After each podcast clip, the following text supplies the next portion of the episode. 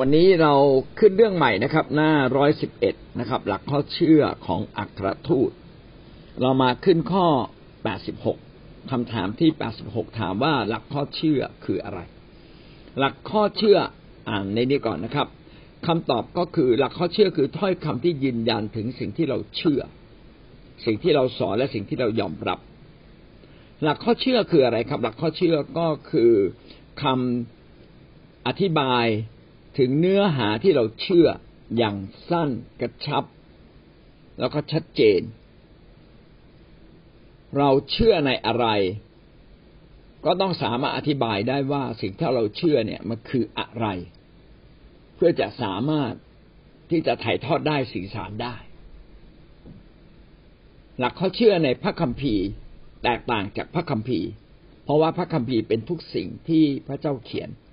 แล้วในพระคัมภีร์ก็มีความจริงอยู่มากมาย เราเอาความจริงเหล่านั้นอะมาสรุปเป็นถ้อยคำเป็นประเด็นประเด็นเป็นเรื่องเรื่องนะครับ มีเรื่องต่างๆ มากมาย ประมาณสักสิบเรื่องหรือสิบสองเรื่องหรืออาจจะมากกว่านั้น มีรายละเอียดของแต่ละเรื่องที่เราเชื่อ เมื่อเราเชื่อสิ่งใด เราก็จะเชื่อด้วยชีวิตและก็ปฏิบัติตามสิ่งนั้น หลักข้อเชื่อเกี่ยวกับเรื่อง ของของพระเจ้า เกี่ยวหลักข้อเชื่อเกี่ยวกับเรื่องของพระเยซู หลักข้อเชื่อเกี่ยวกับเรื่องของพระวิญญาณหลักข้อเชื่อเกี่ยวกับคริสตจักร เกี่ยวกับความรอด เกี่ยวกับความตาย เกี่ยวกับทุตสวรรค์ โอ้มีหลายอย่างมากเลย คือแต่ละเรื่องที่เราเชื่อเนี่ยต้องมีหลักการที่เขียนขึ้นมาอย่างชัดเจน เช่นเราเชื่อเรื่องการรักษาโรค ในอดีต มีการรักษาโรค ปัจจุบันก็ยังมี เพราะว่าการรักษาโรคนั้นเป็นสิ่งที่มาจากพระเจ้า ทีนี้เราจะเขียนขึ้นมาให้ชัดๆได้อย่างไรเกี่ยวกับการรักษาโรคเขาก็จะมีการเขียนขึ้นมาด้วยถ้อยคำที่สั้นๆนะครับหนึ่งสองสามสี่ในข้อย่อยของมันนะครับ เพื่ออธิบายว่าการรักษาโรคเนี่ยเป็นอย่างไร ซึ่งสิ่งพวกนี้เราได้เรียนมามากแล้วนะครับ เราเรียนในวิชาเรื่องศาสนศาสตร์ ศาสนาศาสนศาสตร์ก็คือหลักข้อเชื่อที่จัดไว้เป็นระบบแล้วทำให้เราเกิดความเข้าใจในแต่ละเรื่อง รวมบทที่สิบข้อสิบเพราะท่านเชื่อด้วยใจ จึงทรงให้ท่านเป็นผู้ชอบธรรม และเพราะท่านยอมรับด้วยปาก จึงทรงให้ท่านรอดคริสเตียนนั้นเราเชื่อพระเจ้า และลงลึกอยู่ในใจ สิ่งที่เราเชื่อพระเจ้าอย่างถูกต้องและลงลึกอยู่ในใจ และเรากล่าวออกมาด้วยการยอมรับทำให้เราไปถึงสิ้นความรอด จริงๆ คนที่จะรอด มันมีรายละเอียดนิดเดียว ก็คือถ้าเชื่อในพระเจ้า ใครก็ตามที่เชื่อในพระเจ้าเที่ยงแท้มาหาพระเจ้าถูกองค์ ซึ่งเป็นพระเจ้าเที่ยงแท้ผู้ทรงยกโทษบาปคนนั้นก็รอดนะครับ เมื่อเขายอมรับพระเจ้า พระเจ้าก็ยอมรับเขา พระเจ้าก็ทรงไถ่บาปแต่มันมีรายละเอียด นะครับ รายละเอียด คือเหมือนกับเรากินยาใช่ไหมครับ เรากินยาแก้ปวด เราไม่รู้หรอกว่ายามันออกฤทธิ์แบบไหนมีกลไกอย่างไร เรากินปั๊บยาออกฤทธิ์เลยนะครับ แต่เราจะอธิบายได้อย่างไร ให้กับคนที่เขาอยากรู้มากกว่านี้ เออยาของคุณอะ มันมันออกฤทธิ์แบบไหน มันจึงทำให้ไข้ความไข้หรือความเจ็บปวดมันหายไป เราต้องอธิบายได้ การการอธิบาย อย่างเป็นหลักการนี่แหละเขาเรียกว่าหลักข้อเชื่อนะครับเราหวังว่าพี่น้องจะไม่เกรงแต่ผมเชื่อพระเจ้า เราอาจจะพูดว่าผมเชื่อพระเจ้า ผมเชื่อพระเยซู แต่พอให้อธิบายว่าเราพระเจ้าคือใคร พี่น้องอธิบายออกมาเป็นหลักข้อเชื่อ ออกออกมาเป็นความหมายของความเชื่อของเราได้ไหม ถ้าเราสามารถอธิบายอย่างมีอย่างเป็นความหมายของความเชื่อของเรา เราต้องอธิบายว่าเราเชื่ออะไร เชื่อแบบไหน แล้วสิ่งที่เราเชื่อคืออะไร นี่แหละคือหลักข้อเชื่อ ดังนั้นถ้าสรุปตรงนี้หลักข้อเชื่อก็คือถ้อยคำอันชัดเจนที่อธิบายทำให้เรารู้ว่าสิ่งที่สิ่งที่เราเชื่อเนี่ยคืออะไร ถ้าเราสามารถสื่อสารว่าสิ่งที่เราเชื่อนี่คืออะไร นี่แหละคือหลัก คือหลักข้อเชื่อนะครับ ต่อมาข้อ 87 ถามว่าถ้อยคำที่บอกว่าข้าพเจ้าเชื่อวางใจในพระเจ้า หมายความว่าอย่างไรคำตอบข้าพเจ้าหมายความว่าข้าพเจ้าวางใจในพระเจ้า และพระสัญญาของพระองค์และยอมรับทุกสิ่ง ที่พระองค์ทรงสอนในพระคัมภีร์อันศักดิ์สิทธิ์นั้นว่าเป็นความจริงข้าพเจ้าวางใจในพระเจ้าข้าพเจ้าวางใจในพระเจ้าหมายความว่า อย่างไร อย่างที่เราได้บอกแล้วใช่ไหมครับ ถ้าเรายอมรับยอมรับพระเจ้า ก็เท่ากับเราได้รับความรอดเลย ถ้าเรายอมรับพระเยซูผู้ทรงเป็นพระเจ้าผู้ทรงไถ่บาปแต่เราอาจจะยังไม่รู้หรอกพระเจ้าไถ่บาปเราแบบไหน พระพระองค์นั้นเป็นพระเจ้าแบบไหน พระองค์มีฤทธิ์เดชแบบไหนนะครับ แต่เราเชื่อในพระเจ้าองค์นี้แหละ พอเราเชื่อในพระเจ้าองค์นี้ เราก็รอด เขาจึงตั้งคำถามขึ้นมาว่า แล้วคำว่าเชื่อวางใจในพระเจ้า จริง ๆ แล้วมันหมายถึงอะไรกันแน่การที่เราเชื่อวางใจในพระเจ้าคือเชื่อวางใจในตัวองค์พระผู้เป็นเจ้า เชื่อวางใจในพระสัญญาของพระเจ้า ยอมรับทุกสิ่งที่มีเขียนไว้ในพระคัมภีร์ สิ่งที่พระเจ้าสอนและเขียนไว้ในพระคัมภีร์ ว่าเป็นความจริงแท้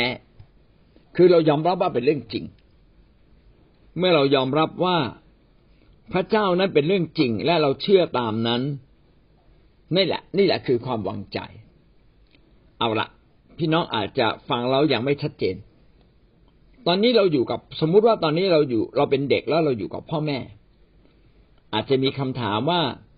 เออแล้วลูกอะ่ะ ทำไมถึงไว้วางใจพ่อแม่ ลูกนี่ตอบยากเหมือนกันนะพฤติกรรมก็คือเราก็พฤติกรรมเราไว้วางใจอยู่กับพ่อแม่เราก็มีความสุขถึงเวลาก็ได้กิน ถึงเวลานอนก็ได้กอนได้นอน เจ็บป่วย พ่อแม่ก็ดูแลเราแต่พอมีคนถามว่าเอาแล้วคุณลูกลูกลูกเอ๋ยลูกวางใจในพ่อแม่อย่างไร โอ้เด็กต้องคิดเลยนะหาคำพูดมาพูดถูกไหมครับ วางใจในพ่อแม่เหรอ ก็พ่อแม่ดีกับเราเหลือเกินนะเวลาหนูร้องไห้ พ่อแม่ก็มาปลอบ เวลาหนูเจ็บป่วยไม่สบายก็พาไปหาหมอ อยู่กับพ่อแม่แล้วสบายใจ ไม่ต้องคิดมาก เด็กก็อธิบายแบบได้แบบเด็กถ้าเราเป็นผู้ใหญ่มากขึ้นละอาสมว่าตอนนี้เราเป็นหนุ่มเป็นสาวล้วเราผ่านชีวิตมาเยอะล้วเราก็จะอธิบายได้ดีกว่าเด็ก ถูกไหมครับ เราพยายามอธิบายความจริงที่เราเผชิญด้วยคำพูด แต่การอธิบายนั้นต้องอธิบายเท่าที่เราเข้าใจ ทีนี้ก็มีนักปราชญ์เนี่ยรวบรวมสิ่งเหล่านี้แล้วก็เขียนขึ้นมา อธิบายนะครับ อธิบายสิ่งเหล่านี้ขึ้นมาทำให้เราเนี่ยเกิดความเข้าใจมากขึ้นกว่าความรู้ความเข้าใจของเราเอง นี่แหละ เราจึงต้องเรียนรู้ จากถ้อยคำของนักปราชญ์ที่เขาสรุปไว้ที่เขาเขียนไว้ ที่เขาเขียนไว้เขาสรุปไว้บางทีเราอ่านแล้วบางทีเราไม่เข้าใจ แต่การเวลาที่ผ่านไป เราก็จะเกิดความเข้าใจมากขึ้นและมากขึ้น ดังนั้นถ้อยคำที่บอกว่าข้าพเจ้าเชื่อวางใจในพระเจ้า ผมบอกได้เลยว่าเราแต่ละคนพูดได้ไม่เหมือนกัน คนที่เชื่อพระเจ้ามาไม่นานก็พูดได้ในระดับหนึ่ง โอ้ขอบคุณพระเจ้าเชื่อวางใจ เพราะว่าอธิษฐานอะไรพระเจ้าก็ตอบหมดเลยนะครับเขาก็จะอธิบายได้แค่นี้ แต่ถามคนที่เป็นผู้นำแล้วก็ผ่านชีวิตคริสเตียนมานานๆทำไมจึงเชื่อวางใจในพระเจ้าอ๋อเพราะว่าพระองค์สัตย์ซื่อต่อสิ่งที่พระเจ้าสัญญาเสมอ โอ้อธิบายได้กระชับมากกว่าพี่น้องจึงเห็นว่า เรื่องของหลักข้อเชื่อ มันเป็นเรื่องที่เราต้องสามารถอธิบายออกมา แม้มันเป็นนามธรรม แต่ก็ต้องอธิบายให้คนอื่นฟังแล้วเกิดความเข้าใจเอาละเรามาดูนะครับว่าการเชื่อวางใจไม่เพียงแต่วางใจในพระเจ้าแต่วางใจในพระสัญญา และวางใจในทุกสิ่งที่เขียนไว้ในพระคัมภีร์ว่ามันเป็นเรื่องจริง เรามาดูพระคัมภีร์ที่สนับสนุนในเรื่องนี้ สดุดีบทที่สาสิบเอ็ดข้อสิบสี่แต่ข้าพระองค์พึ่งวางใจใน พึ่งวางใจในพระองค์ พระองค์เจ้าข้าข้าพระองค์ทูลว่าพระองค์ทรงเป็นองค์พระผู้เป็นเจ้าของข้าพระองค์สดุดีบทที่สาสิบเอ็ดข้อสิบสี่ได้อธิบาย ว่าข้าพเจ้าวางใจในพระเจ้า เพราะว่าพระองค์นั้นเป็นองค์พระผู้เป็นเจ้าคำว่าองค์พระผู้เป็นเจ้าคือพระเจ้าผู้ทรงมีฤทธิ์อำนาจ ยิ่งใหญ่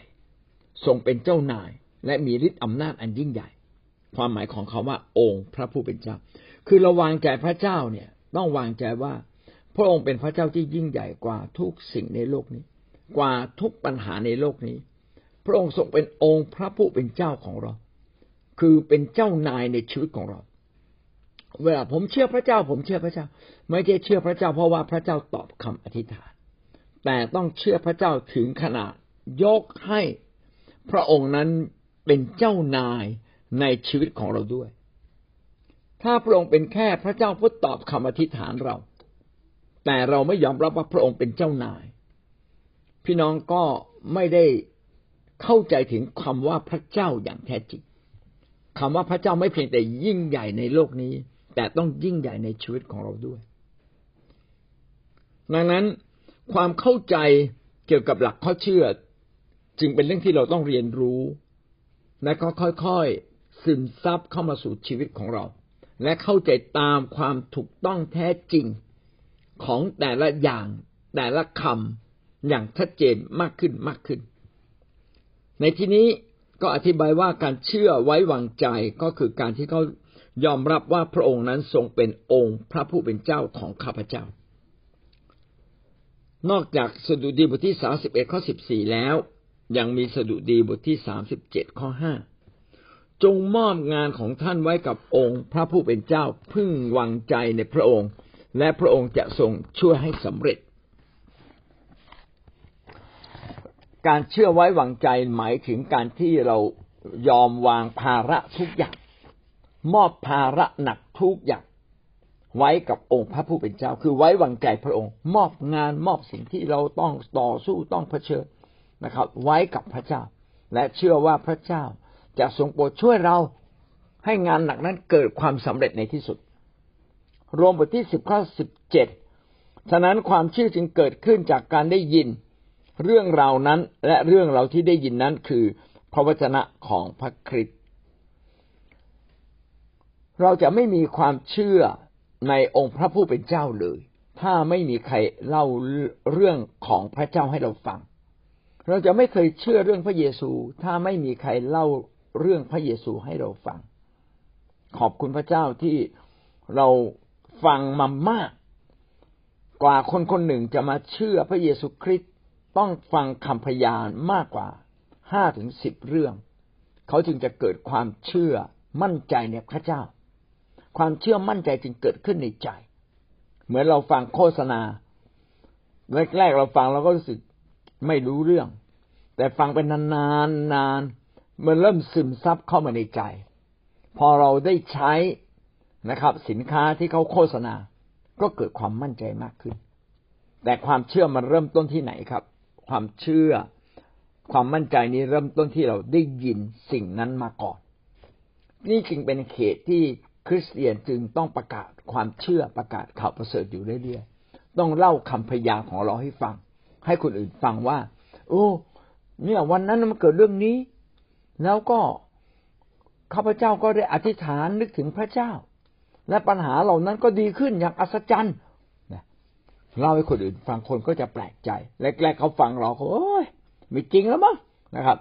แต่เขาฟังนานๆนานๆเฮ้ยหรืออาจจะจริงวะพอเขาไปอธิษฐานเอง เจอเองเฮ้ย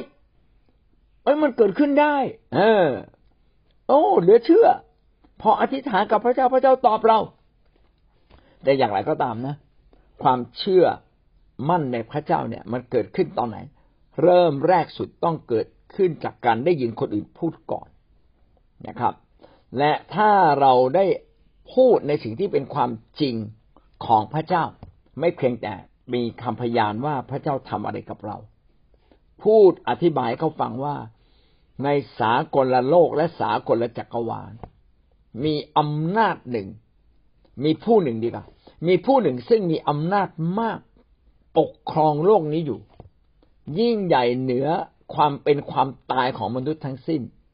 เหนือเขตร้ายทั้งปวงนะครับ ก็คือพระเจ้า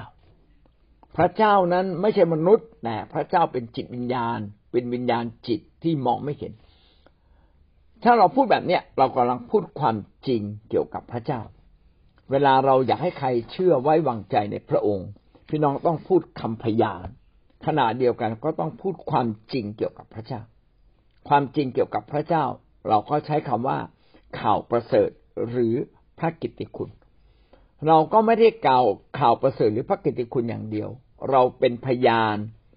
ความอัศจรรย์ของพระเจ้าที่ทำกับเราด้วย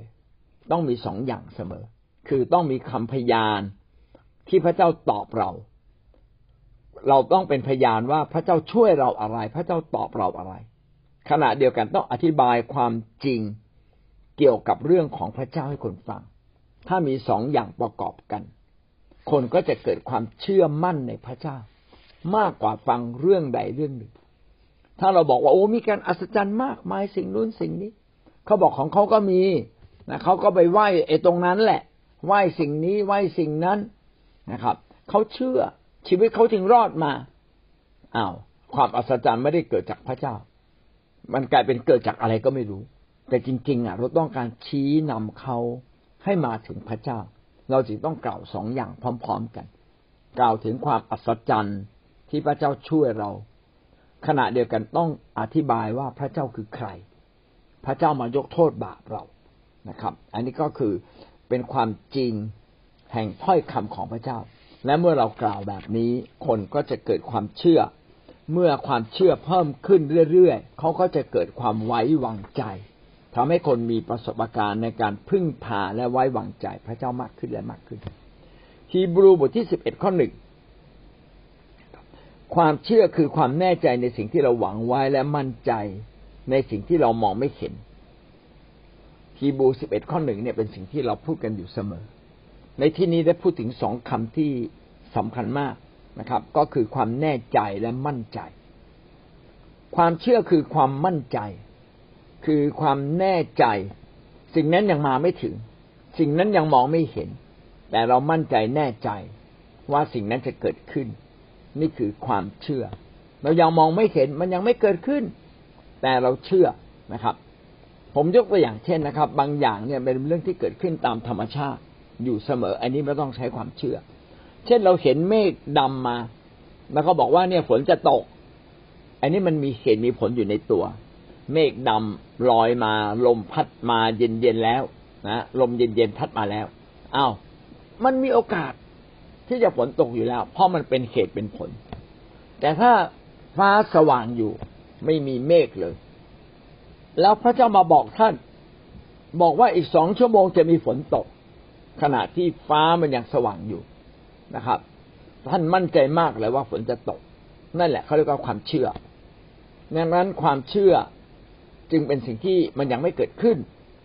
สิ่งที่ยังมองไม่เห็น สิ่งที่ยังไม่มีเหตุผลที่จะอธิบายได้ว่ามันจะเกิดขึ้น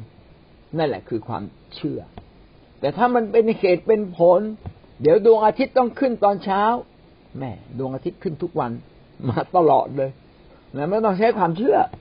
นะครับ อันนี้ไม่ต้องใช้ความเชื่อดวงอาทิตย์ขึ้น ขึ้นอยู่แล้วตีห้ากว่าหกโมงเช้าดวงอาทิตย์โผล่ขึ้นมาอยู่แล้ว อันนี้ไม่ต้องใช้ความเชื่อ แต่อะไรที่ดูเหมือนว่ามันยังไม่เกิดขึ้น แล้วเรามั่นใจว่าจะเกิดขึ้น นั่นแหละเขาเรียกว่าความเชื่อ ความเชื่อคือความมั่นใจ แน่ใจนะครับ ว่าสิ่งที่ยังไม่เกิดขึ้นจะเกิดขึ้น นี่เรานี่คือเรื่องอะไรล่ะอ๋อกำลังอธิบายว่า เราต้องเชื่อพระเจ้าแบบมั่นใจ แม้เราไม่ได้พบกับพระองค์ส่วนตัว แม้เราไม่ได้เห็นพระองค์ แม้เราไม่รู้ว่าวันพรุ่งนี้จะเกิดอะไรขึ้นในชีวิตของเรา แต่เราก็มั่นใจในพระองค์จนกระทั่งเราไว้วางใจ ว่าอย่างไรจะมีสิ่งดีเกิดขึ้นในชีวิตของเรานี่คือความเชื่อ ความเชื่อทำให้เกิดความวางใจ ความเชื่อคืออะไร ความเชื่อก็คือความมั่นใจ ความแน่ใจ ในสิ่งที่ยังไม่เกิดขึ้น และไม่มีเหตุผลที่จะอธิบายได้ว่ามันจะเกิดขึ้น แต่มีความมั่นใจอยู่ในใจ ความเชื่อแบบนี้ทำให้เราไว้วางใจ มันใจจะนิ่งลง สงบลงไม่กระวนกระวายนะครับ และเราควรจะเชื่อไว้วางใจในเรื่องอะไร โอ้นะครับ พี่น้องต้องเชื่อไว้วางใจในพระเจ้า อย่าบางคนบอกผมเชื่อ ผมไว้วางใจ คุณเชื่อไว้วางใจในอะไร เชื่อไว้วางใจในเงินในธนาคารอ้าวคุณเชื่อไว้วางใจในสิ่งที่คุณมองเห็นนี่ คือเงินใช่ไหมครับ ยังไม่พอ เราต้องเชื่อวางใจในสิ่งที่เรายังจับต้องไม่ได้ เช่นเราเชื่อว่าตายแล้วเราจะได้ไปอยู่บนสวรรค์เราถามว่าเคยไปยังยัง แล้วทำไมรู้อะเอา้ามีความจริงที่เขียนไว้ในพระคัมภีร์ บอกว่ามีพระเจ้า ซึ่งเป็นเจ้าของสวรรค์และเมื่อเราตายแล้วเจ้าพระเจ้าองค์นี้ซึ่งเป็นเจ้าของสวรรค์ จะรับเราไปอยู่ที่ฟ้าสวรรค์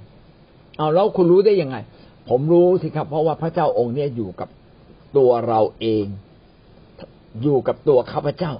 นะครับ ผมสามารถสัมพันธ์กับพระองค์ เมื่อผมอธิษฐาน พระองค์ก็ทรงได้ยิน เมื่อผมร้องทูล พระองค์ก็ทรงเงี่ยหูฟังข้าพเจ้า และสิ่งที่ผมอธิษฐานนั้นสิ่งที่ผมเชื่อในพระองค์ วางใจในพระองค์ สิ่งนั้นก็เกิดขึ้น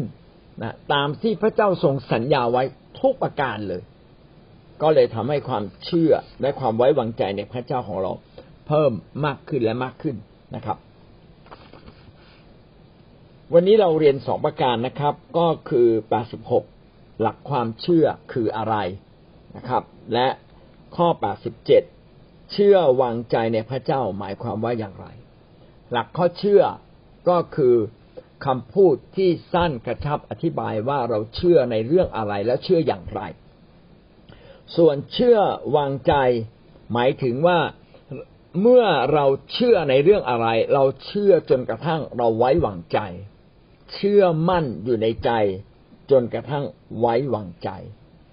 และความเชื่อที่สำคัญมากก็คือความเชื่อในพระเจ้า และไว้วางใจในพระองค์ เราจึงฝากชีวิตของเราทั้งสิ้นไว้ในพระเจ้าไว้วางใจพระเจ้าอย่างสุดใจ